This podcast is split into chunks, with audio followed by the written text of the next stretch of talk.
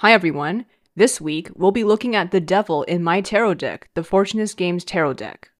Who else other than Ardalion Mayakov, the enigmatic and darkly seductive owner of the adult anarchist bookstore Ardalion Books and Gifts, would be the devil? Ardalion is a character from my graphic novel, Sam in New York. Like the devil in the major arcana, Ardalion stands for sexuality and the shadow self, as we've seen in my short story, Mephistopheles Tips His Hat, which was published in the Victoria Review 2019 anthology, Ardalion is the ultimate devil's advocate. He likes to challenge people's deep seated views, especially if doing so makes them uncomfortable. He is obsessed with breaking down barriers, usually discreetly, and he wants to challenge all norms, especially sexual ones. Like traditional portrayals of the devil in the major arcana, Ardalion is shown as Baphomet or the horned god of Mendes, a creature that is half goat, half man.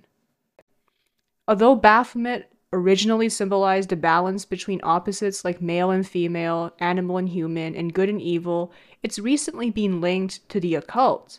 As such, it's become symbolic of all things quote unquote evil. Below the devil stands a naked man and woman chained to the place where the devil is sitting, at first blush, they seem to be prisoners of the devil, but their poses suggest that they seem to be okay with this. Perhaps falling into temptation isn't that bad after all, they reason.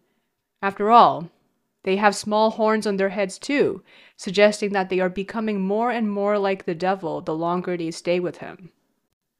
Ardalion's bookstore and presence have this effect on various people on the Lower East Side, including Riza, as we see in Mephistopheles Tips His Hat.